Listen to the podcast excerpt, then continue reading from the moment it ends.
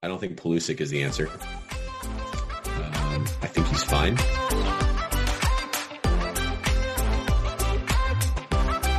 Welcome, Colin, to the World XP podcast. It's a pleasure, and uh, I think it's only due after you just got your A license from U.S. Soccer. So congratulations on that. And for those of you that do not know, I'm going to give obviously Colin can introduce himself, but he's a coach at Loudoun Soccer Club and also an assistant for Loudoun United, which is what is it affiliate of DC United? Is that the official official term? Yeah, they're a direct affiliate uh, in the USL Championship. Well, congratulations, welcome, and why don't you tell us a little bit about? I guess you could start with how you got into coaching generally, but just give us a little bit of background so people have some context before we start going down in the weeds about U.S. soccer and all sorts of other things. Yeah, so I'm 28 years old. Um, as Eric said, I have my USSF A senior license. Um, I was originally born in Lancaster, Pennsylvania. My dad actually is a swim coach, and we moved around a lot uh, to allow him the best opportunity to coach. We ended up in Virginia I lived in Fredericksburg for about 16 years. That's actually where I met Eric at the University of Mary Washington. Um, I think part of the reason I got into coaching to begin with is because um, I was following my dad around when I was little. 5 a.m. every morning, I'd get up to go to his morning sessions. Um, didn't know much about swimming, but heck, I could get in the pool whenever I wanted to. So I think after seeing him enjoy swimming for such a long time and coaching individuals and seeing them grow and then getting positive emails 15 years later from player or swimmers that he had taught lessons to. Um, I thought that was really special. And then my club coach, when I was 17, I realized I wasn't really going to play for college. I didn't really want to, um, but also I didn't really try that hard to play. Um, he actually got me into coaching when I was 17. I've been coaching for 11 years now, almost 12. Um, and he gave me my first travel team when I was 18, and that was at uh, Fredericksburg Area Soccer Association. So since then, I've been coaching for 11 years now. Oh, so by the time we met, you were already coaching. Yeah, I, I was. Realize that. I was three years deep. You were just the guy that was doing rainbows in the courtyard during pickup. yeah, I uh, by that time I had some licensing as well. So I, I knew like I wanted to stay somewhere in the soccer realm. Like if I wasn't going to play, like obviously club soccer you can do until like through college, but that wasn't enough for me. I wanted to help others like I have been helped because I really appreciated my club coach when I was 16, 17, and 18. I thought he helped me a lot personally as well. Um, so I wanted to kind of give back, especially to the younger kids that I was coaching at that time. So that's what I decided to do. And, you know, he definitely propelled me to do that, give me the opportunity as well. Yeah, for sure. That makes sense. I kind of had the same sort of uh, mentality in terms of like wanting to give back a little bit. But I, in my head, I didn't really want to go through a club. So I kind of started out to do some more one-on-one training. Shameless plug. There you go. Yeah, shameless plug. If you want to get your shirts, DM me on Instagram or anywhere really. So it's all me. Um, but anyways, so I watched, I decided to go a little bit of the different routes, the kind of the one one-on-one or small group training route, because I figured it would give me uh, not the opportunity to impact more kids because it's not a team, but to create a stronger relationship with the kids. Because when you have a team, it's kind of hard to get those one-on-one uh, relationships and really kind of make a, not that you don't make an impact on, on people's life when you're coaching, but it's a little bit, just a little bit different. So why did you, or have, have you thought about doing that? And if so, why did you stick with the team sort of dynamic? Yeah, I mean, in the area that we live in, um, people want one-on-one training. They want small group training. They want that individual um, session for their kids as often as possible. Um, when I look at the team game and then I think about individual sessions, I think that individual sessions, for me anyway, belong more at a higher level. Um, I think the desire um, to go out and train should come for, directly from the kid. And I think a lot of it from in this area, it's parent driven. And I could be incorrect in saying that about everybody, but I think I, a large, I yeah, I think a large portion is directed by their parents where the kids don't really have the desire.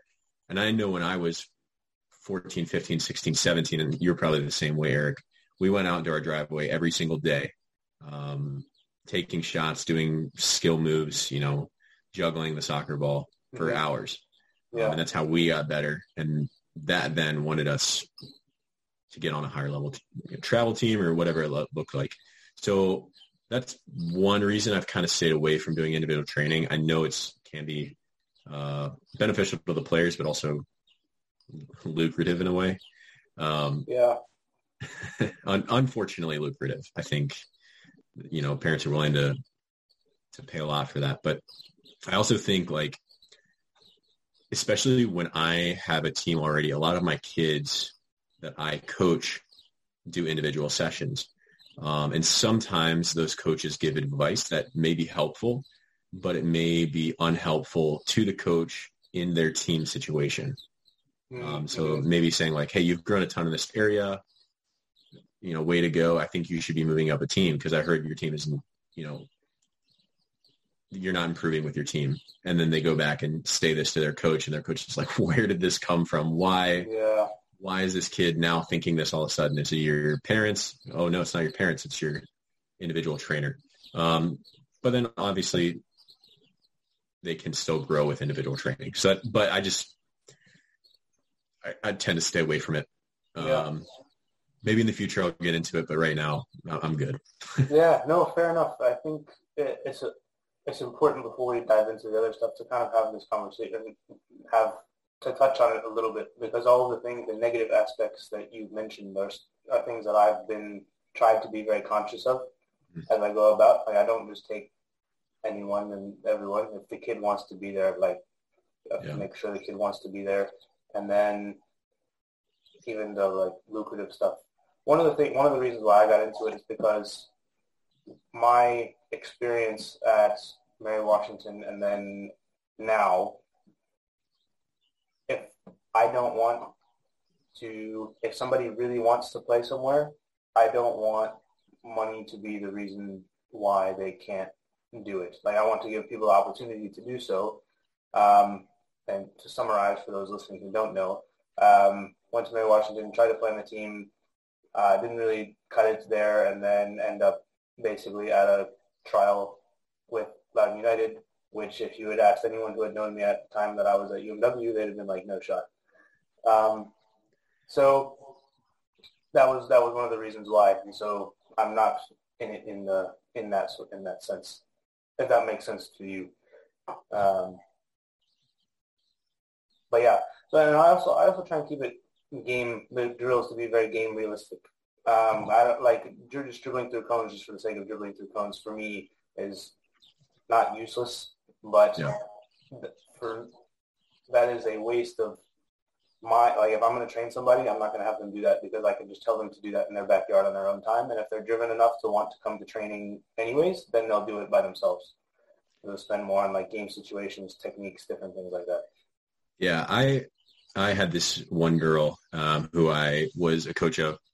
She was doing individual training with a a coach, and she comes back to me and says, "You know, Coach Colin, I'm training with this coach, and he's teaching me how to have more game awareness." I'm like, really? That's you know, that's awesome. Um, how many people are in your in your training session with this coach? He's like, it's an individual training session. Yeah, and I say, oh, so you're working on game awareness, which includes other individuals by yourself. yeah. Is it possible? Sure. It probably is. Let me clarify. I'll try and replicate a game situation with Yeah. cones rather than just and like if you're doing a passing a passing drill or like working on a specific first touch. Keep the passes that are going into the player at game speed, that sort of thing, rather than just having them slalom through cones that aren't going to be there. Right. That sort of thing. Um, is, is more of what I meant. But yeah, to your point, that's 100% accurate. You like you can only get that in, in a game or a team training session or setting where you, where you have the other bodies and defenders because at the end of the day, you can set as many cones up as you want, but in a real game, those cones are other people who will move. so yeah, absolutely. So it doesn't quite work, but you do what you can in individual sessions. Yeah, yeah, yeah. exactly. Um, but anyways, so yeah, that's kind of the spiel on that. That makes sense though. So you ended up, um, you were helping at Mary Washington for a little while, and then you made your way up to Loudoun. Is that is that correct? And kind of moved on from there. Walk, walk yeah. us through that sort of process from going to FASA through Mary Washington and then to where you are now. Yeah, so I was kind of assistant coaching with Mary Washington my senior year. Um, kind of a assistant or in a manager role as well, but I had more of a coaching role. Um, during that time, I was also coaching at, as I mentioned before, Fredericksburg Area Soccer Association. And then after college, I was really looking for an opportunity to coach full time. Um, and I tried to work within the same club. However, they had a large management turnover where I was supposed to get a position and then my best friend got the position over me. So I just, yeah, it was tough. Um, he's doing great now though. He's at Oregon State and they're ranked second. So can't complain too much. Yeah. um, so I'm cheering him on from afar for sure. But after that, I went to a really, really small club because I still wanted to coach. It was called Commonwealth Football Club. They had started probably a year before that. And I was just rotating teams because I think I was the highest licensed coach at that time at that club. Um, and then I went to Stafford Soccer Association, another small-ish club in Virginia. During this time, I was uh, either selling Verizon Fios door to door. I was selling cars uh, new and used Mitsubishis. So I'll still, you know, vote for Mitsubishi though. They're pretty good cars, pretty solid, great warranty. Um, and then I also sold insurance. So I had, in my opinion, I had pretty terrible jobs that I didn't enjoy. Um, so my goal after selling insurance for an entire year I was actually finishing a master's degree online um, through Ohio, Uni- Ohio University um, it's in sports pedagogy and a focus of soccer coaching. Um, and I did that through the organization United Soccer Coaches. So I finished that program and I said, I don't want to do anything else besides coach soccer, and that's all I want to do. So that entire year, it was 2018 into 19. Um, I was just searching for any opportunity possible where I could coach full time and be able to live off of that. And now there's really only a few clubs in Virginia that are able to um, give you that opportunity.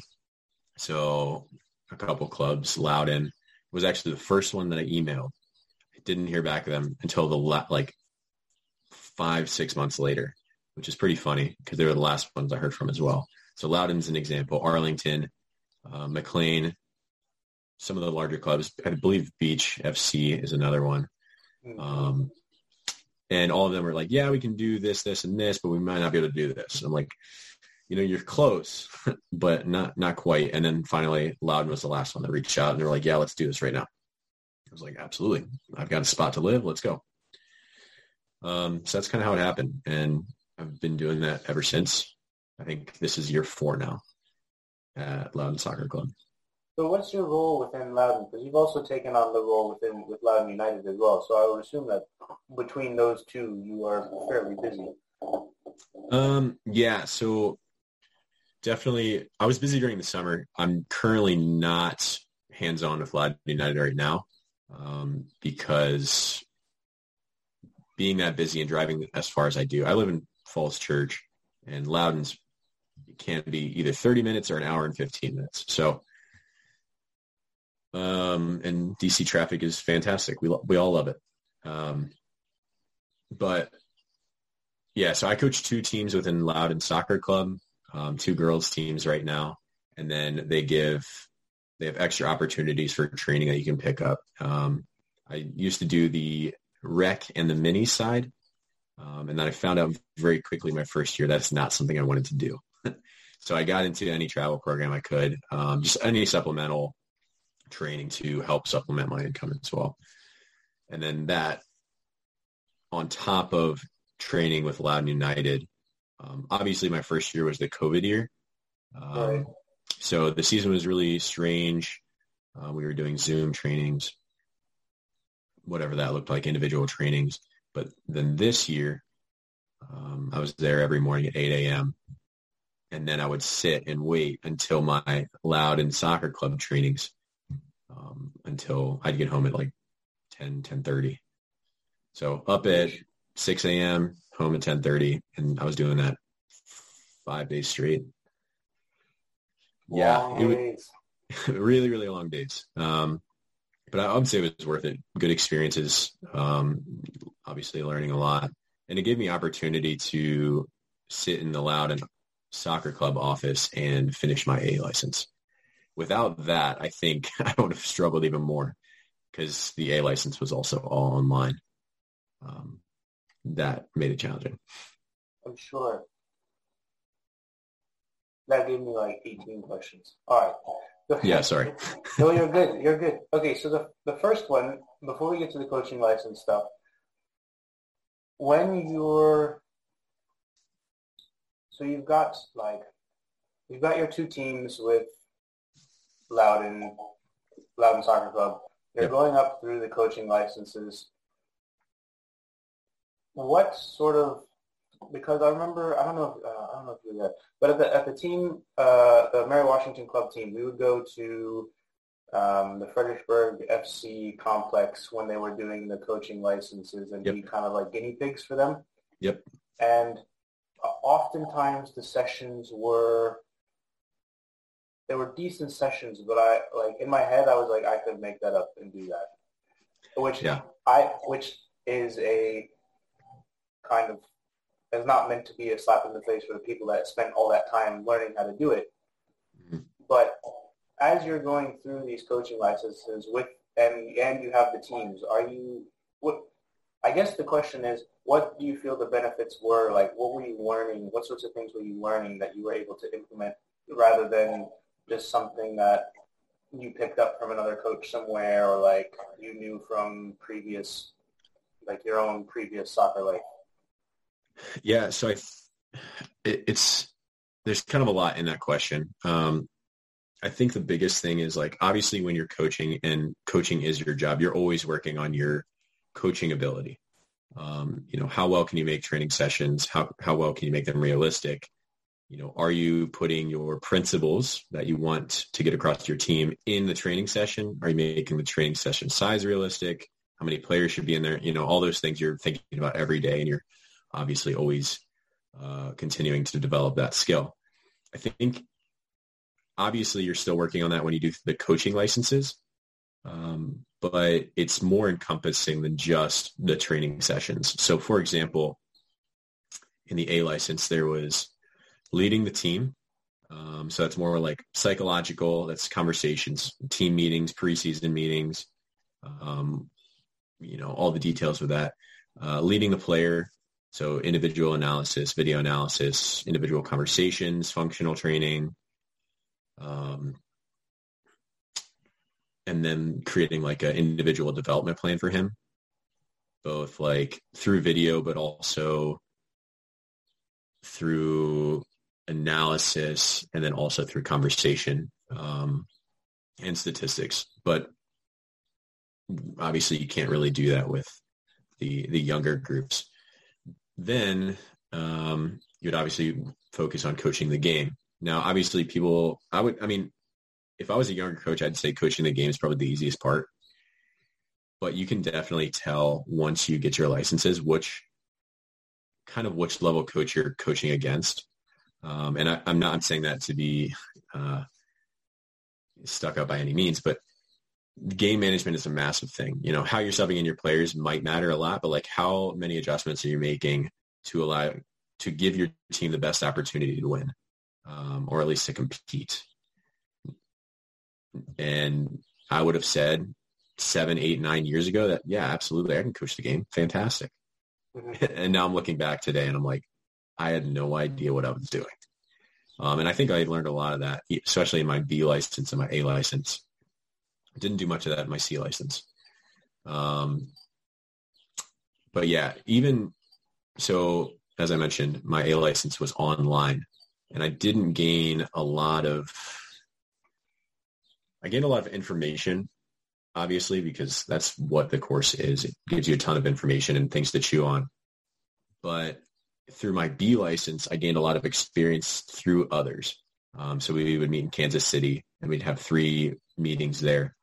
Um, and you'd have breakfast, lunch, and dinner with 30 other coaches from all across the nation. And some were from Canada, some were from South America. Um, and you just got to hear stories, how they ran sessions, and understand exactly why they did that. And in my A license, um, I, again, I wish this was in person because, you know, only coaching a professional team one year through COVID and one year, uh, you know, being hands off halfway through the year. Um, I was probably the least experienced there of all. Um, and that's exciting for me to say. You know, I a guy in my class works works with DC United. Another one worked with the um, the Cosmos until they shut down.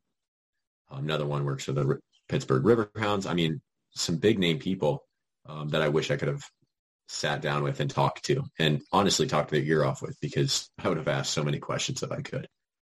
Um, but yeah, I, I think yeah, there's definitely a benefit to to coaching licenses, even if sitting there right now, you're like, yeah, I could coach the game. Training sessions, easy. And then you're like, oh, I actually need to prepare my players physically for the rest of the season and not just throw them in an 11 11 game every single day for training. Oh, I can't have five training sessions a week for three hours. I can't do two a days for the entire season. Why? Yeah, stunning. yeah, it's crazy. Um, I actually, my one of my real quick, Eric, one of my best friends is a football coach, and I hear all the time of how much they're training, what they're doing, two a days, three a days, how long they're out there, and I, it kind of blows my mind how they periodize that and if they're doing it correctly because and I don't know much about football. I genuinely don't like football that much. But because he coaches football, I like football. Um, and the answer I get from him a lot is, yeah, I don't know why we train so much. and I'm like, maybe you should think about that a little. Uh, yeah, I, I often wonder. I was watching the Steelers game last night, and just like the culture, I was just forgot what happened. Oh yeah, somebody made a good play, and instead of like high fiving, all just like headbutting each other. Yeah, I was like, these guys are nuts. And then I was thinking like to the practices and like the culture of like, if you're hurt and like in football, like NFL football, it's like, nope, you're not actually hurt unless your like legs falling off or whatever. And like if you, and whereas in soccer, like you pick up like an adductor strain. Like I've been on minutes, like kind of not restriction, but like watching my minutes for like two months with an adductor strain, yeah. which is not not at all the same on how they would deal with it. But to your point though about the A license, all the individual like development plans and video analysis, it's like stats and all that stuff. That's geared more towards the professional um, or college, I guess. Yeah, um, they they are bringing it into the youth game though. Um, so now some teams have GPSs. Um, a lot of teams use video analysis now. A lot of coaches are trying to have individual meetings, which can be beneficial, but obviously with you know the the ages that we're working with, having having an individual individual meeting with a nine year old isn't going to be helpful. Um, like I like soccer, like fantastic, good job, keep it up. Or even with like a, a 13 year old, um, they probably don't understand their feelings completely or how to express themselves. So yeah, I mean, you need to know the player and you need to know the environment that you're in. If you're coaching at a smaller club with, you know, players that are looking to have fun, then individual meetings probably are the, the, the place. Yeah. One other thing that you mentioned that I, I found was interesting was talking about game management and how you realized that you didn't know anything. I was coaching uh, Fredericksburg Academy a couple years ago. Mm-hmm. We went undefeated until states. And there was a couple close games where, so the head coach on that team was he knew soccer, but he was a teacher at the school and he was like interested in other things. So he let me kind of have a lot of leeway with, hey, I think we should do this during the game. There was a couple close games that I remember personally saying like, hey, I think we should move this player, like switch his side around and then move this player to 10 instead of striker and kind of switch some things and then we got a goal or some, something like that. And I remember afterwards being like, assist Coach Eric. But what are the differences that you see in yourself now versus then, like sort of like if you look back, maybe you don't have specific moments, but in your head you're like, oh, that was a really dumb thing to do. But like what, like when you say that, what did you mean by that? And like to kind of expand, we know what you meant, but like, yeah. can, you, can you kind of expand on that a little bit? Yeah, I'm definitely not the person to pinpoint specific moments in my past history. So I'll just create a, an example. Sure. Um, you might be familiar with the term, but we use the term goal or uh, joysticking players. I don't know if you've ever heard that. Mm-hmm. Um, but basically what that means is you're throughout the game giving the player each step of the way rather than letting them discover what should happen in the game themselves. Um, so for example, let's say little Timmy is playing on the right side and he receives the ball and he's got a teammate open down line. You're like, Timmy, receive the ball, take a touch, play the ball down line. Now, Jonathan, turn, sprint at the player, get it in the box. Um, you're not giving him any any opportunity for thought process throughout the game. And then the next opportunity, you do the same thing. Same exact play happens, gets to Timmy, then goes to Johnny or whatever his name was. Um, and they do that over and over. And now the one time you don't say something to him, he gets stuck and he freezes doesn't know what to do, doesn't know how to make a decision for himself, and then turns the ball over. And now they're in on goal because you've been joysticking that player half the season. It's another thing with like trigger words as well. So I'm sure you're familiar with this, Eric. Like a lot of parents like to say, shoot, shoot the ball. And as soon as they yell shoot, boom, you, you get a shot. Mm-hmm. Maybe from 35 yards out, maybe from the corner flag, because they yelled shoot and he's close to the goal. But is that the right time for them to shoot? Probably not. Um, so now I, I would say that, you know, before when I was 18, 19, maybe even 20, I was definitely joysticking players. Um, now I am typically sitting on the, the bench pretty quietly. Um, I kind of treat the the games as like a test, whereas the training session is obviously my opportunity to teach them as much as possible. And I'm much more active in the coaching process during sessions. Um, the only things that I'll really coach is when the ball is on the other side of the field and I might be talking to an attacker or defender like, hey, that was a good idea that you had. Here's another thought that maybe you should think about next time as well. Um, so you're kind of guiding the learning process. But then also, um, forgot what I was going to say. Oh yeah, making tweaks just on like positioning and where they might stand. Obviously, you can change your formation and things like that and change players' positions. But even saying like, hey, their right back isn't pushing up at all. In fact, she's actually tucked in the middle as well. So can I get my outside left midfielder forward a little more? Can I note to her that this player is clearly making these decisions and this is the best way that we can uh, take advantage of the decisions that that player is making. So, and then I'd probably tell for a youth game anyway, I would tell my most aware player, hey, I've just given her this point. How can you change the game in this way, knowing that this player does this? And she'd probably answer 75% of the time correctly. It's like, obviously you want me to play the ball here because this, this, and this. I would never have done that in my younger days. Yeah because you just don't you don't really think about that. Um, you're kind of thinking about like winning the game at all costs, but it's also important to help develop the players while trying to have a good outcome at the end of the game. Yeah, definitely. That was one of the things that FA, the head coach, kind of. I'm not a joystick kind of person generally with life. Mm-hmm. Um, but that was one of the things that having a high school team, having them every day was helpful with kind of, yeah. like you said, being more active in the training sessions. And then because I felt like I had all that time in the training sessions, to just during the game see if it worked. Um,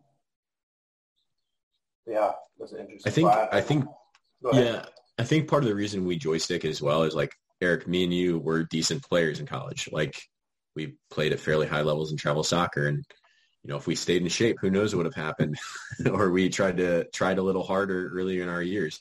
Um, but I think seeing our players play and not being able to change that ourselves is really frustrating. And I think that also translates to, to other coaches and to, to parents as well. Um, but you got to kind of fight through that frustration and, let them let them play and discover soccer on its own. Yeah. Uh, one anecdote for that, I think when Thierry Henry was coaching Monaco, I think it was a couple of years ago, he was only in charge for like three games. And then yeah. I forgot exactly what the situation was, but in training, he was like, oh, why don't you just do this? And then he like pulls out some touch and then volley into the top corner. And the players are like, it's because you're Thierry Henry and you're not him. he just like couldn't yeah. understand why they couldn't do it. Um, like it's so easy. Come on. Yeah, I know. Oh, it's, oh, it's nuts. Um, one of the other reasons though that you brought up that actually no, I'm not going to do that. I'll, I'll ask you about that offline. Um, all right. So then you you've gone sort of through. That's kind of how you deal with the the club side of things, like the younger kids. When then once you get into the professionals who know, like they they know what they're obviously they're professionals. They know what they're supposed to be doing. How do you tweak how you coach there? Because obviously you, you wouldn't coach ten year old girls the same way that you would coach a twenty two year old. Yeah. Who's getting paid to do this? Yeah. So when I first joined the professional game, I was I thought I was in over my head. Um, it's like there's no way I could teach these guys anything. You know, they played at a higher level than me. They probably know more than me. But then you jump in a couple of training sessions and you say to yourself, they're just bigger kids. They make the same exact mistakes. Their thought process isn't exactly what it should be. Um, it's obviously quicker. It's obviously better. You know, they're making better decisions, but you can always see the best decision. And almost nobody at that level is making the best decision all the time. Uh, I imagine it's harder to coach at the highest level for sure, um, but they're just bigger kids. I think, um, I think part of the helpful thing that the coaching licenses has done for me as well is recognize one the gather well how do i word this so obviously we have this information in our heads as a coach. Uh, we know exactly what we want done within our team. Um, and now, as we're getting these coaches coaching licenses, we figure out how to better translate what we're trying to get across to them in the simplest way possible. Um, and the most effective way possible. So obviously for nine-year-olds, you have to really dumb it down. You can't teach them too much but you really have to think about it in the same way. Like even though it's professional soccer and even though these guys are, you know, some of them graduated from Harvard or Yale or, you know, they probably got better grades than me, me in college. Um, but you really have to try to translate exactly what you're saying without confusing them. Because once you confuse them or say things in a certain way, you start to lose um, their interest pretty quickly. And I, I would say you lose their interest even quicker than you do at youth soccer. Interesting. Why do you think that is? Uh, because I think part of it is, you know, they're professional players. And in that arena, the arena that I was coaching in, they've got another step above them. They've got another level above them. And they want to grow as quickly as possible. That's their goal. That's why they're there. That's they're here to work. Um, and if you're not giving them something immediate, they don't see a purpose for you. They don't they don't appreciate what you're giving them. Um, I think that's part of the reason. Did you feel that pressure at all when you were trying to explain stuff and you were like, "Damn, I lost so and so. Like he's not paying attention anymore." Or is it different? Um, or did you it, not realize it until you already had learned how to communicate it with them, and then by that point you were kind of like more comfortable? So in year one, I would say that I was, you know, probably the fourth assistant and I definitely felt that pressure. I was nervous to say anything, even though they gave me the opportunities to, but I would still, you know, uh, have coaching points when the time was available. But again, I, I wasn't the first or second or even sometimes the third to speak, whether it's because of my position or, or whatever. So I definitely felt the pressure, uh, but we had good enough guys and some of the guys were academy kids. So they, they were more willing to listen um, than some of the professional players. But going into the second year, um, I had a, a different role and I felt much, for whatever reason, I couldn't actually pinpoint the reason, but I felt much more comfortable. Um, and I felt that the guys really, they, they listened well and took that information with a purpose. Um, now I don't speak different languages, so it's difficult to speak Spanish or French and give them information, but I, I hope my hand gestures to them and have using a translator was somewhat beneficial. Um, but that's one aspect that's very challenging at, at the level. Hmm.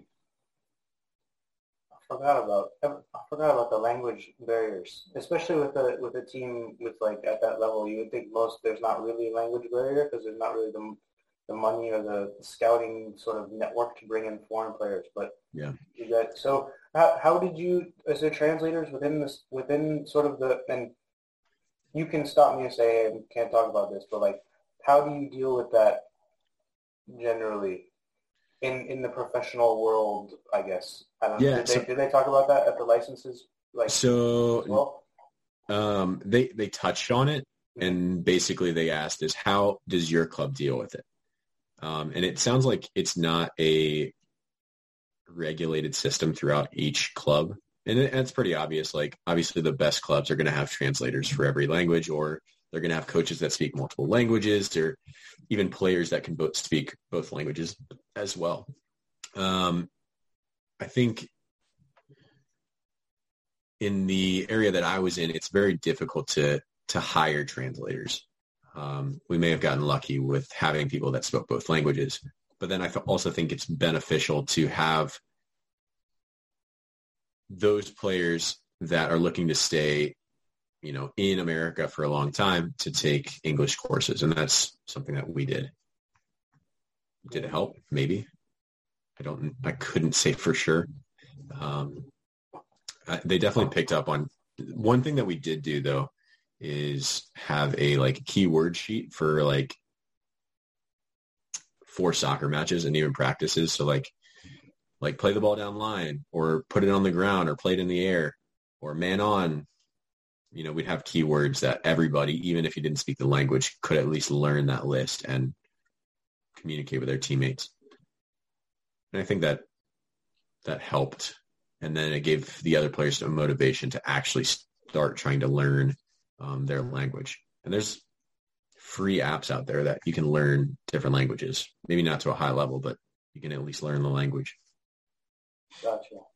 That makes sense for sure. Wonder, yeah, probably do it in all, all sorts of different ways all over the globe. I know in Europe, a lot of those players have been to like 18 countries, and so they're all like quadlingual. Yeah, Quadlingual, is that a word? It is now. Um, it is now. It is now. Okay, one more one more question for Loudoun United, and then and then want to move on to kind of how the coaching license process works, like Okay. through that. So at the at the trial that I was at, Mhm. you were able to run some of the sessions. Mhm. I'm gonna try to word this carefully because I don't want to get either of in trouble.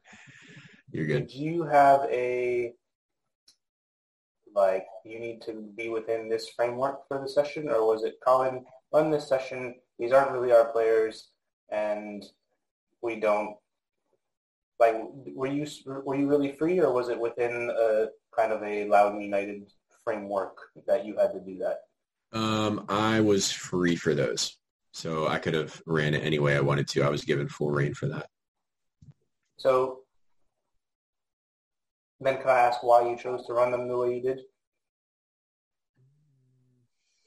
I got to remember what we did. So at least, obviously not just uh, 11 on 11 days, Mhm. but the first two days it was uh, we would warm up and then it would be some sort of passing pattern and then like a small sort of Oh, yeah. rondo or transition type game, um, and then we'd move into kind of playing. But Yes. So we did it based off of, and this was a conversation that I had previously with, you know, some of the staff members as well. We wanted to base it off of how we typically have our training sessions. Um, they're pretty similar each and every day. I can't get into it too much, but we basically wanted to see who could handle the the information that we were giving and translate that even to a simple passing pattern. I mean, you'd be surprised how many players want to be professional but can't do a passing pattern and know the reason why. I mean, you were there. You yeah. like it, it. It kind of blows your mind a little. Um. So yeah, I think that actually was a lot of the process of why the sessions were the way that they were. Gotcha. And that, I mean, I think it was effective as well.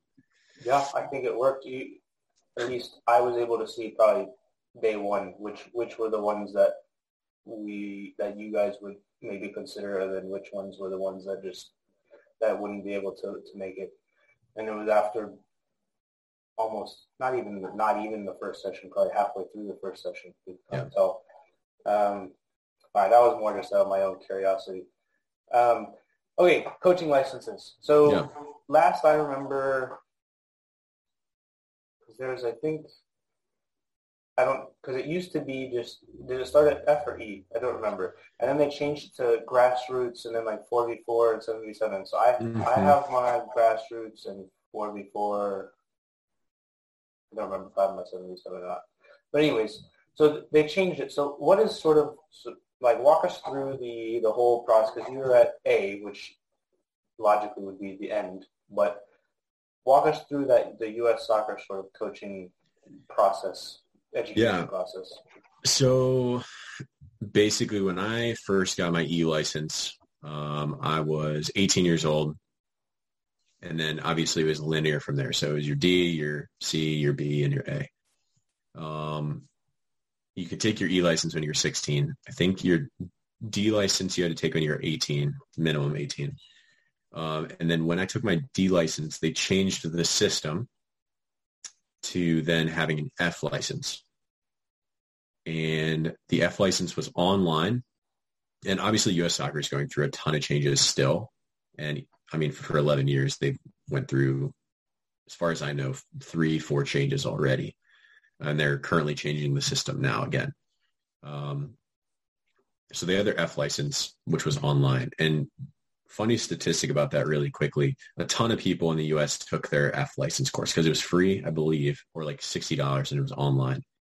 The amount of people that have their F license is the same amount of people that have their A license in Germany, which is kind of mind blowing. Um, I believe it's because of how cheap or accessible the licensing is. Not 100% on that, but that is a statistic that I heard when the F license first came out pretty funny. Um, so then I got my C license when I was 21. So I was like running through these and I, reflecting back, I kind of was like, I probably should have chilled out a little more just so I can use the experiences more than just the licensing, I guess.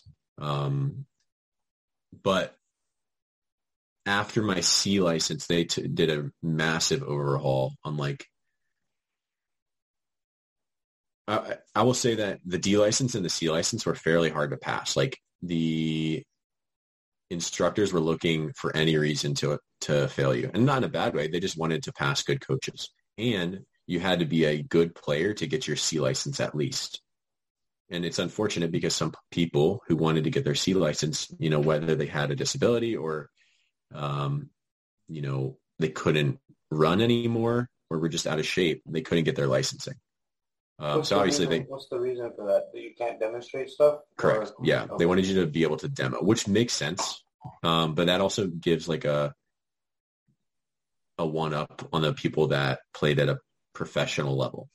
It's like, oh, well, you obviously can get your A license because you played at a professional level. It's not always the case. Yeah. Sometimes.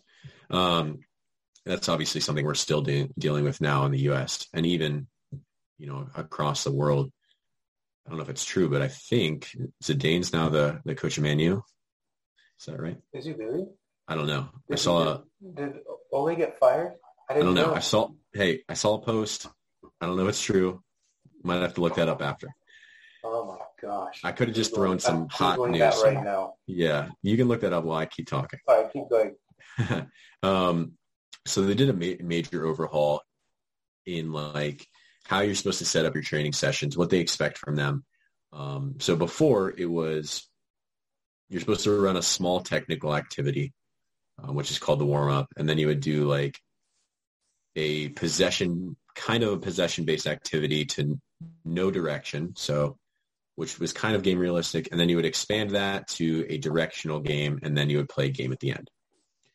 Then um, they changed it where the younger ages would do something called play, practice, play, um, where they would obviously play for the first 15, 20 minutes of practice. Then they would practice on certain um, aspects of the game that their coach wanted them to grow in, and then they would play again, and the coach would be more involved in the specific aspect that he had just coached, which makes sense. Um, and then in the older, and the B and the A license, they started doing something called, obviously we do the warm up, or it could be a technical activity as well. And then we would do the orientation phase and the learning phase. Long story short on that, orientation phase is basically, you would only use this if you're coaching against an opponent you had information on. So, for example, they play this system and this is how they defend. How do we solve that problem, break them down? So first, you create that problem for your team. Um, so you create the problem. Let's say they use a five-back system, whatever. Um, how are you going to break this down? You don't coach your team at all during this. You're only trying to create the problem. Once the problem's created and you have um, failed so many times, then you go into the learning phase and now actively coach your team in how to break this down and how we can be successful. Um, and then the the instructors throughout the licenses are now w- like much more um, they're seeking to pass people rather than to to uh, to fail them. Once you know today. Well even the so now they just changed the whole system. They said hey like we need to pass people. Like Yeah, we yeah. we can't and they wouldn't just pass people to pass people. They're like hey can you revise this assignment or can you do it in a different way? And you would get three opportunities to revise it. So like nowadays it is normal to not pass your first assignment. So like and that's because that they're trying to see your growth from your first assignment to your second assignment to your third assignment, the third time you turn it in rather. Um, and I think that helped me a lot. If anybody passed their A license without any revisions, I would say the instructor did it wrong, unless that guy was like extremely high level. But I think it's necessary. Um, yeah, just drastically different from licensing before and licensing now. So quick last little points. They used to just have the A license and you used to have to renew that every single year. Recently, they, yeah, you had to renew it every single year. I think you had to go to Florida, Bradenton, not sure, Florida or Arizona for your A renewal. And then now they have an A youth license and an A senior license. And they're two different courses. You can have both licenses, but typically people take one or the other. And now they have a pro license. Um, I took the A senior because that's the arena that I eventually want to coach in. And I had the opportunity. You have to have, you have to be put, coaching in a professional environment. And I had that. For the senior one? Yeah. So you can't take the senior unless you're coaching in a professional environment or a high level college environment. So now they have the pro license. I believe it's 15 grand to take the course and you have to be coaching. You have to be a staff member in a pro environment as well. And I'm not paying 15 grand until somebody else is paying it for me. Yeah, no shot. So Is there a big difference between the senior one and the pro one? Or I mean, you don't. I mean, you haven't taken the pro. yeah, one. I wouldn't know, but I've heard like I have, I know instructors that also coach in the pro and it's just a different level. I mean, there's so much more depth that I could have even went into in my A senior course. And I can see that. And they, the instructor showed me that. Now, do I know how to do that fully? Absolutely not. Like I'm, I'm not there yet, to be honest. Um, because I haven't experienced everything that I need to experience in order to get there. But yeah, there's it's like the difference between the A and the B license was massive. For example, my game model, it's how your team's supposed to play, their style of play, like, you know, all that.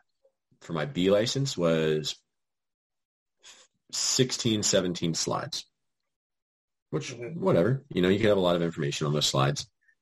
Um, and I passed the assignment. For my A license, I had 77 slides for the same assignment, just a B license to an A license. Um, yeah, So- and I, I heard one guy had 400 slides. I'm like, I don't know how I would have done that, and maybe that's something I need to learn. I need to have 400 feel slides like next time. 400 slides is excessive. It's just so much detail. You're almost giving your players a playbook, I think. But So once you get down to that level of detail, you have something for like literally every single I- situation. Honestly, that's what I imagine. Because But I, I- I don't like that. I personally, neither. but I, I, I would guess, um, who's the Atletico Madrid coach? Simeone I, I, I bet you Simeone has that. probably he seems like the type of coach that would have He, that. he really does. Like his teams are so organized and they know exactly what to do and they can beat teams consistently at a high level. And I, I imagine it's because he has that much detail. And I think I have something similar to like Jose Mourinho's and his is pretty long as well. Yeah. Um, think it's somebody who like analyzed his play and guessed what his is. I don't think it's actually his. Yeah. So when you talk about going in depth, what comes to my mind anyways is at a certain point you are taking, uh, I would say, and you know this from coaching trials and other things that when, when you tell players to go like express themselves or that sort of thing, once you get down to a certain level of detail, you start taking that away. I, is that is that a outsider's view, or is there some truth to that, or some nuance, or how how do you view that? Because Yeah. you said you also wouldn't want to have the, the 400 or not that number of slides, but Yeah, I think first of all, for me, I think defensively, I want it to be very concrete. Mhm, Like there is a right and wrong answer. mhm, Um, offensively, I think that part of the reason we should score goals is because the creativity of players we have. Obviously, if we don't have those players, um, we can't do that. And obviously, we would have to change how we play. But I think in order for the team to function well and to for them to function um, consistently, you have to have a right and wrong answer in certain areas. So, for example, like you don't want a player playing a deep cross, you know, like 30, 25 yards out mhm. to one player in the box. That's near post. Like you would never want to do that.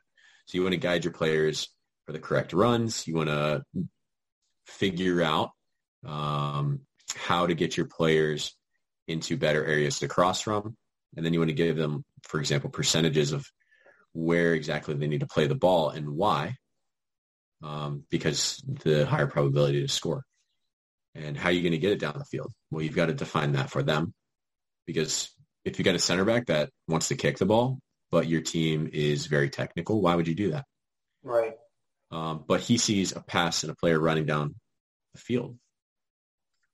But that's only going to happen one out of 50 times if not everybody's on the same page. Um, so then with the game model and the game plan, you then, you have to have that before like the season even starts.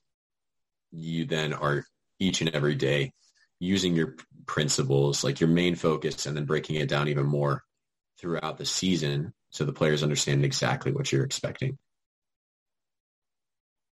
or is expected of them rather. Yeah, that makes sense. Uh, going back to the the near post cross example, hmm when I would like when you give me that example and you're like, well, we would tell them that that's not a good idea because of whatever. In my head, I was like, yes, that's not a good idea. Why would you do that anyways? Like you like in my head, I'm like, I wouldn't need a coach to tell me that that's a dumb idea. Yeah. So I think a lot of it. Go ahead. So uh, I guess the question more just for so for generally for those listening, what you said makes sense. But for me personally, I guess what I'm asking is how how deep does the level of detail go to like to because like I said, a lot of the things that you mentioned, like if I'm watching a professional game anyways, even like MLS game or whatever, I can see, okay, that wasn't the best decision and this team wants to play this way and that makes sense. And then like you said, the center back wants to go long. It's like, okay, well, if you have a technical team, you're just playing to your team's strengths. So that's like, for me, that, that makes sense. But then if he sees that ball, then you would want him to have the license to play it. In my head, that's how I would view it. Yep. So kind of walk me through it because you've had all the education and I'm just not armchair fanning, but like, or armchair coaching, but like walk me through like where, where would, what sorts of things would I, like if we were to watch a game together, you and I would give you my idea and you'd be like, that's wrong and here's why. I guess is why I'm asking. Does that make sense kind of? Yeah, it does. So like there's obviously a ton of aspects that I can imagine you breaking into. So first of all, you're gonna think about what area of the field you are in. Mm-hmm. How did you receive the ball? Did you win it over a turnover? Did you play it out of the back? Did you play it from a goal kick? Um, did you win it off a corner kick? How many players do you have forward? How high is their line? Are they playing a, a high press? Are they dropping deep? Are they having a mid block? How many defenders do they have? What formation are they playing? Um, what what are they looking to do? Um, and I, I, imagine the the game model that had 400 slides includes all of those things. If we're playing this formation, this is what we should be looking to do because typical weaknesses are going to be this and this. If a team is in this formation and play the high, like a high press, gang, a gang press, then we need to make sure we're doing this, this, and this, and we should be looking for this as a center back. Um, and I imagine, you know, when you're coaching at the highest level, you need to have that because each team you're going to play is going to be drastically different and it's going to be high level. Now, maybe at the USL level and maybe at the even college level, like not every coach is going to do that. And I would say the 4-3-3 is a very typical formation teams are going to play. Either that or the three five two. That's kind of in right now. Um, so you could probably coach against that, and then if anything else comes up, you can change per that formation and that team. But at the highest level, you really should be coaching against most formations and most styles. Um, but then there's obvious like, uh, to me, the way that I like to think about it, I don't want to change how I play. Um, right. you know, I, I, when I, I coached, I was the same. Yeah, I want to continue to keep possession, move the ball side to side, and play around them. I'm not worried about going through them or over top of them. I want to play around them specifically. Um, in order to do that, I need to have players that are proficient in one versus ones. And then once they get into one versus ones, I need to have players probably I'd like to have a box to box midfielder as well. So like an eight, a 10 who's creative, and then a nine who can just finish the ball. Um, but you know, if you don't have one of those pieces, it changes. Um, or when you make a sub, it changes. So I don't know. There's there's a lot to it that I'm still figuring out as well, especially yeah. when I heard there was a 400 page report yeah, no, it's it's insane. But all those like, it's so difficult for I feel like as players to understand everything that a coach, like every situation that a coach would lay out. Because as a player, you kind of take you have to you take all that information and like that, and that's the decision. And you don't sometimes know why you're you're doing it. I feel like sometimes as a player, but one other thing that um, I've found, or I've actually never asked anyone to uh, coach this, is when you're coaching at like a youth level and you, like so let's say some of these kids want to play in college and you've got, you're, you're coaching within the system like the way that you want to play, but the college that they want to go to because of grades, whatever program major they have, something like that, plays a totally different way. At what point do you do you kind of obviously you wouldn't adjust the whole team for one for one kid, but well, I don't know, maybe not. Honestly. Yeah, I was going to say why not. Well, if, because if, if you've got other kids that are going to a college that maybe has a different system, like you can't play 11 systems. So how do you kind of uh, take all that into consideration and what, how would you approach that situation? Yeah, I think, well, first of all, coming from a college coach perspective, and obviously, you know, I have very little experience in that. Mm-hmm. Um, I, I think about it two ways. Like, does my system change each and every year based on the players that I'm bringing in? Because um, I'm not just going to bring in the best players, but I'm going to also bring in ca- players with good character that want to play and want to continue to play throughout their four years. Right. I don't want a bunch of one and duns that are, you know, frustrated with playing time. Um, so yeah, I could change my system um, based on those players that I'm bringing in, but also if I want to stick to a system that has been in the program for years, um, and for example, you know, a lot of professional teams like to have similar systems that they play throughout their academy and into their professional team. Mm-hmm. So they're not going to look at those players. No, for them that makes sense. I meant for you as the youth coach. If you have a mm. player mm-hmm. that wants to go there and a player that wants to go there, well, and one guy plays like. Yeah. Then well, the thing is, I would then have the conversation with the kid: is why do you one have you seen this team play? Mm-hmm. Why do you want to go there? Do you understand that they don't play the system that you would fit in well? And then I would have the conversation: Do you want me to try to? It, a lot of it has to do with the conversation, and frankly, like you're trying to get your kid to play in college. And that's what they want to do. And that's their goal. You're going to do pretty much everything you can for them. And hopefully that fits your system even to a little where the other kids show as well. Now, I wouldn't say always, but typically you can show which college, you can see which colleges are more interested than others. Sure. If this college is very, very interested in this particular player, then I'm going to make her look like the star, if at all possible. And frankly, maybe the other kids won't show this game.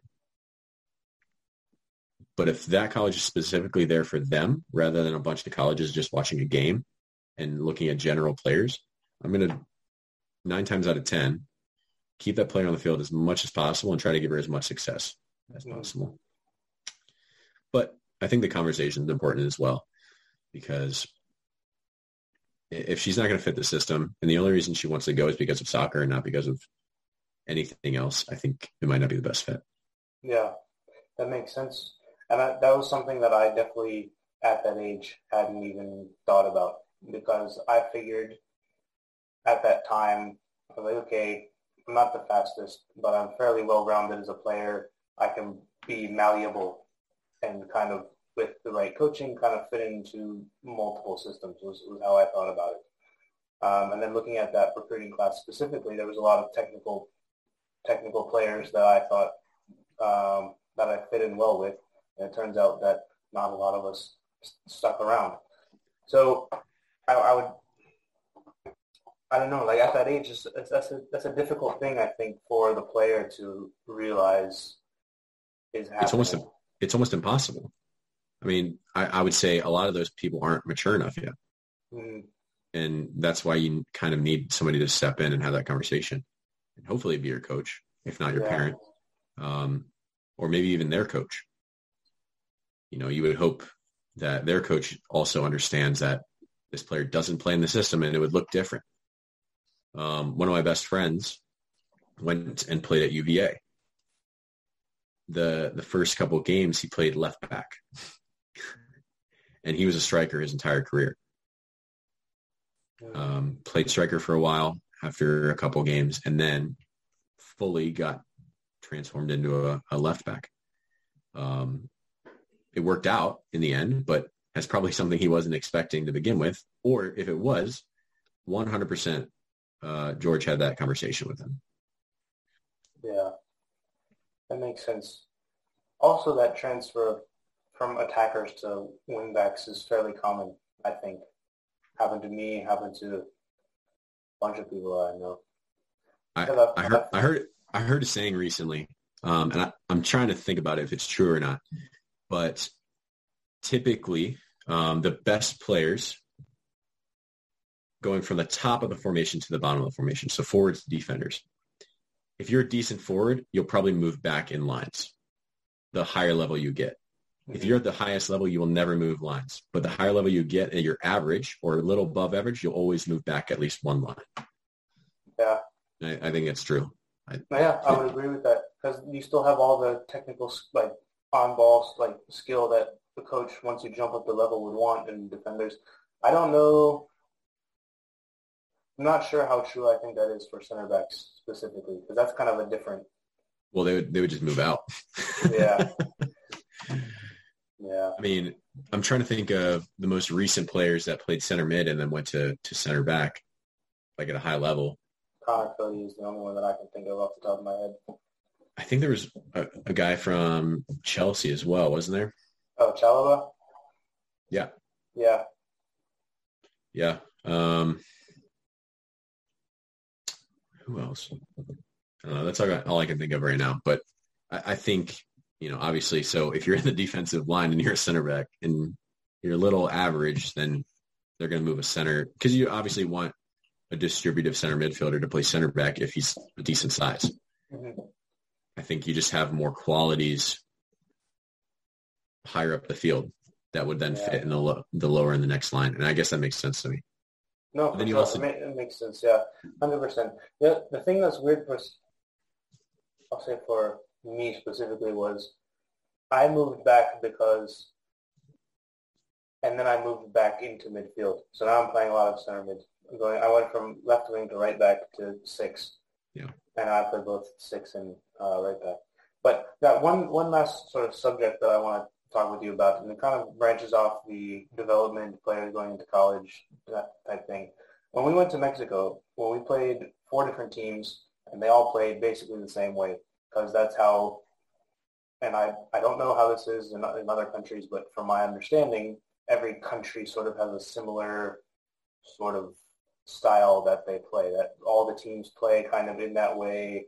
And mm-hmm. so generally speaking, it's fairly simple to move between teams because you understand like the basics of that style. The U.S. does not really have that. And also, instead of academies going into clubs, we go into colleges and then kind of, I feel like a lot of people slip through the cracks and I would be curious to get your thoughts on that, given that you helped out at a college and then where one of those were you were you there when um oh what's his name? Jake was there? Lovinger? Um name sounds familiar but he's playing um for a NISA team in North Carolina now. Okay. So basically I guess given that you had experience at both college and professional level and seeing some of the guys that you coached at college and then the players at, at the professional level, what are your thoughts sort of on the, like as a, in terms of U.S. soccer as a whole, like the national team, players slipping through the cracks, like that sort of thing. What are your thoughts on kind of how we have things structured currently? I, I think it's kind of a loaded question.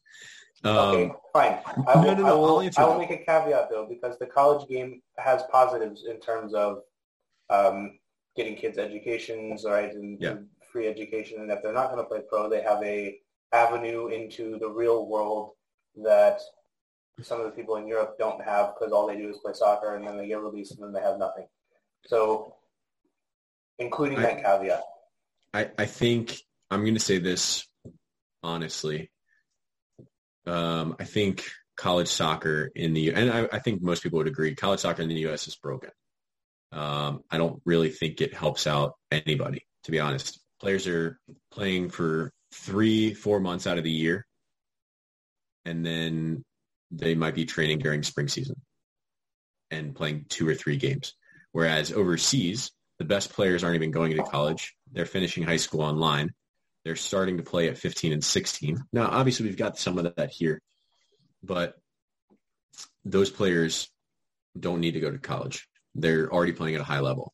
The players that aren't playing at a high level in other countries are coming over here to play in college for, you know, to, to hope to, to make it to the next level. But then our next level players that, sorry, our college level players that are a good enough level that to win the national title or whatever, they're getting drafted, but aren't playing for the first team. And I think that's that says a lot um, in and itself. But I think part of the reason is one, soccer in the U.S. doesn't have a deep history yet. Um, I think it's going to take time. I, I, definitely think it'll need changes, not just time. Um, I, I, can't say for certain what those changes are necessarily. I think our country is is huge, and I think it's obvious to say that people will slip through the cracks. And I think part of the reason for that as well is because it's still not the main sport. Not even close. I mean, for sure, football and basketball are still in front. I think we might have surpassed baseball. Um, but I know that youth soccer, like even when they start at five, six years old, I think it's the highest levels ever. And I think it's still per- perpetually growing. Um, but until we get to that point, we can't even think about people slipping through the cracks because our best players are playing other sports. Our best athletes are playing other sports. Um, I I like generally I like the NCAA, but it's not right for soccer. Um, and especially when we have 15, 16, 17 year old kids that are ready to play professional game, but they can't because of um, laws in the U.S. I think they're so. For example, I think this was with um, who's the the outside back that played for Newcastle. oh, Yedlin. Yeah, so Yedlin. Um, I believe he's from a club in New Jersey, mm-hmm. and typically clubs that give their player like have rights to their players and then give them to higher level teams and they get signed. Typically, they get fees passed back to that original club, their parent club. He and like many other U.S. players aren't able to give those fees back to the club because of laws in the U.S. Um, and that sometimes can be millions of dollars. Now, for him, I don't think it was that much, but I think it was. I can't say for sure, but I don't think it was even in the hundred thousands but that still means a lot to smaller youth clubs that are trying to develop and to grow. Yeah. Um, I think there's a lot wrong with the U.S. I think if you want me to talk about the U.S. team really quickly, go for it. They make me nervous. Um, I, I this is a hot take. I don't think Pulisic is the answer. Um, I think he's fine. I think there's other players that will become better than him and have a greater legacy. Um, will we make the World Cup? Yes. Will we get out of um, group stages in the World Cup? No. you know, regardless of if we get a good draw, no shot. No, I'm, I'm saying it now. I, mm like I let me tell you, I cried when we were out of the last World Cup. I cried because that was a very, very low point for U.S. soccer when we thought we were growing, even though we were using very old people to yeah. help us qualify. Looking um, back on that team, not that we should have qualified, obviously, but like when you look at the, the lineup for that game, it was just like, what kind of lineup was that? I, the average age was, I think, 30, mm-hmm. 29 maybe. And t- like typical teams are going to have 26, 27. Mm-hmm. That's like massive. yeah, it's a big difference. Um, I think Clint Dempsey was in that side too, wasn't he? Yeah, Michael Bradley, Joe Altidore, the whole, the usual suspects. Crazy. Uh, yeah, U.S. soccer. It's it's a mess, and I think it's really difficult because the U.S. is so huge, and like as you were saying, you can tell like how nations typically like to play. Back in the day, England used to be known for their long balls.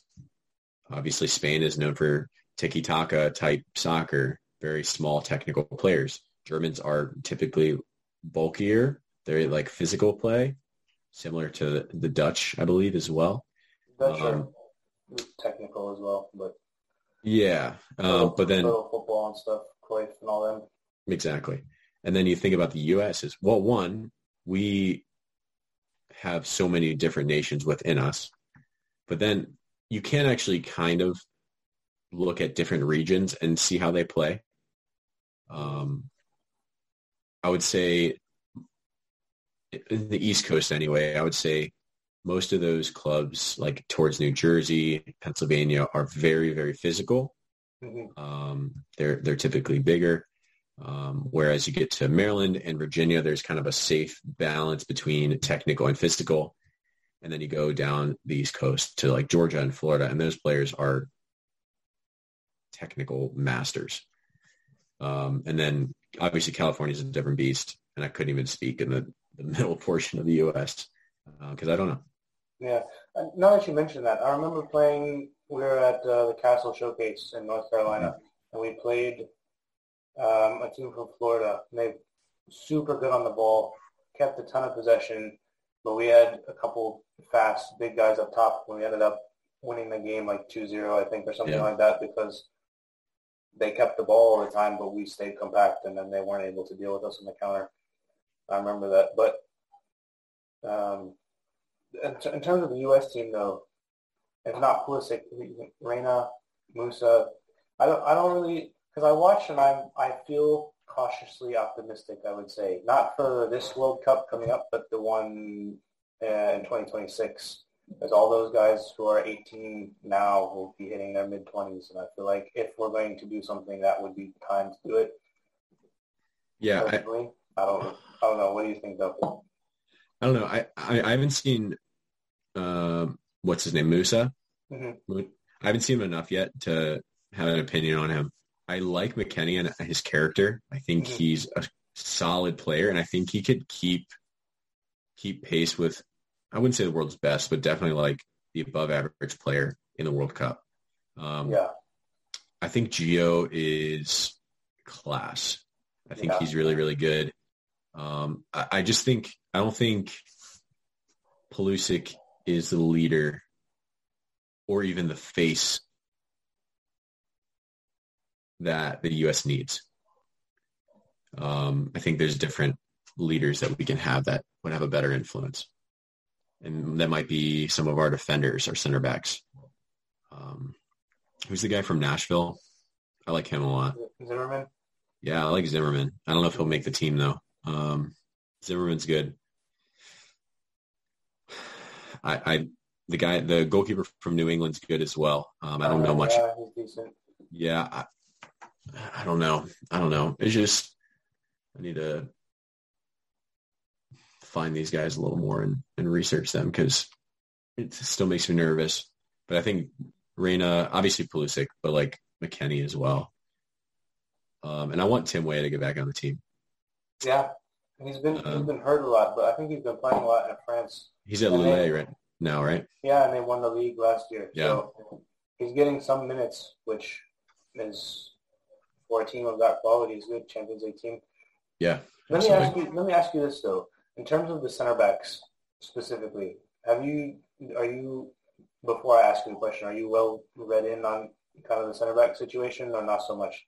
If you name them, yes. So I, say, I, mean, I know I know we've got Brooks, mm-hmm. Zimmerman, Miles Robinson, yeah, Chris Chris Richards, and McKenzie, a guy that plays in Belgium.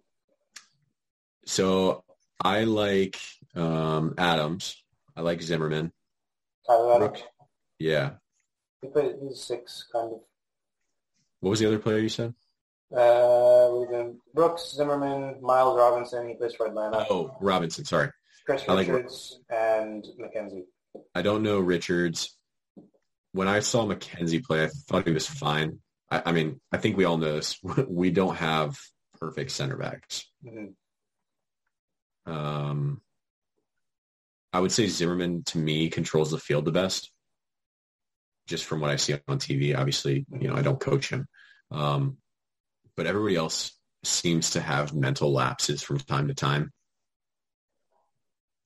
And I would say if I were a coach coaching against the U.S., I would say go directly at their center backs as quickly as possible. that I mean, that's I, that's our weakest position. Mm-hmm. I mean, that and our our nine, our striker role. Yeah, we don't have a goal scorer. I was hoping for Josh Sargent, but I, I want to see Daryl Dike again. Yeah, I do too.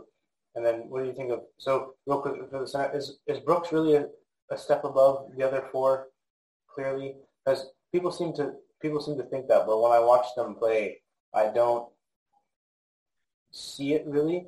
And then I wonder because Miles Robinson is still in the MLS, John Brooks is playing the Champions League. Obviously, Chris Richards is at Bayern. Mm-hmm. Um, but I don't see I don't see a difference in them to warrant Brooks being in the Champions League and Zimmerman and Robinson still being in MLS? I mean, you can look at first of all look at Nashville's defensive record. They've got I think the least goals scored against in the entire league, mm-hmm. Or top three. I think. Um, the only reason I know is because I went to the DC game the other day, and we didn't score. um, Brooks is fine he's fine for CONCACAF. But once you have world-renowned strikers going against him, I think Zim, I genuinely think Zimmerman would hold himself better. Who next? I don't know. Well, the other three are all really young. Well, Robinson's yeah. like Robinson's 22, but the other two are teenagers. So, yeah, and I, I personally don't want a teenager as a center back going into a World Cup or even a qualifier. Sorry. Yeah. Have them have them on for training, but absolutely not. No way. We've got enough young players already. We need a solid goalkeeper that's confident in goal, and we need two solid center backs that are confident. So maybe Brooks is the answer because he's a little older and Zimmerman, but that would seem to work. I don't know. We'll see. I, I don't know. it, it just it's, the whole conversation makes me nervous. It does. It does because there's not really a clear cut. It's like all these guys are kind of at the level where it's like they could be, but maybe not, maybe. And then like you got guys like Dest, who's he's that kid is talented. He's good, uh, but he's yeah. he's too cocky for his own good.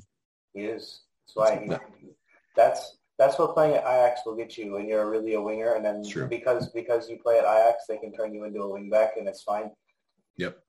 Uh, all right, real quick, real quick before you go, thoughts on Ricardo Pepi? Overrated. Overrated. I think he's good. Uh, I one, he's I, he might win the Golden Boy this year. I, I think he, he deserves that.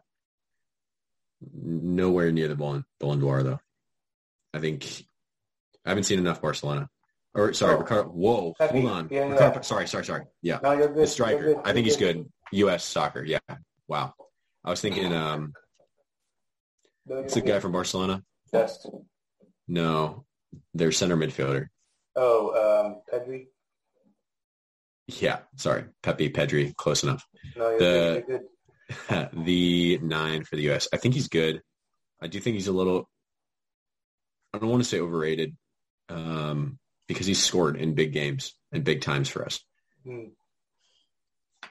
I think it's something to be hopeful in, but the U.S. typically lets us down. Of course, all the time.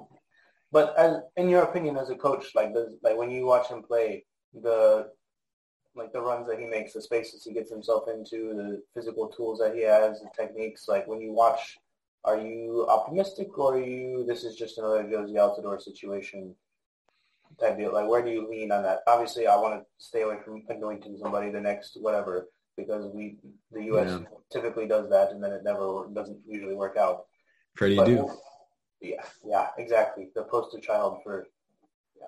But as a coach, where, where, when you watch him play, what are your thoughts on on him because there are certain players that you can tell like oh he's always in the right spot or he's always doing this or he just got he just happened to get lucky and score tapping like Yeah, I, I mean, I'll say this: he reminds me in the positions that he finds himself in it as a Wondolowski type. Mm. Um, and uh, again, I'm not going to say that he's a Wondolowski, but I genuinely don't really like how Wondolowski plays. But the dude scores goals. Always. And he will always score goals because he's in the right spot in the right time. And frankly, we might need a player just like that for a World Cup because we have most of the other pieces. Um, and I think I would I would say that Pepe is more refined than Wondolowski. Yeah. Um, Higher Again, ceiling. yeah, I think he's got a higher ceiling. I think his intelligence for the game is very good. Um, and I think he can do more than just poach. I think he can also be like a false nine and join the midfield and then giving us different opportunities from different angles rather than just standing and finding the right place at the right time. Hopefully. Well, on that note, we'll take a little bit of optimism out of your not getting out of the World Cup group stage prediction. And yeah, we'll sorry. wrap this up here. No, you're good. We'll wrap this up here. I really appreciate your time. Uh, learned a lot, obviously. Obviously, both of us have been involved in this soccer game for forever, taking slightly different paths, but it's always good to pick the brain of somebody who's who's in that, especially the professional sort of world. So I really appreciate your time. Yeah, man. Absolutely. Thanks for having me. Of course, with that, guys, we'll see you guys next time. Later. Peace.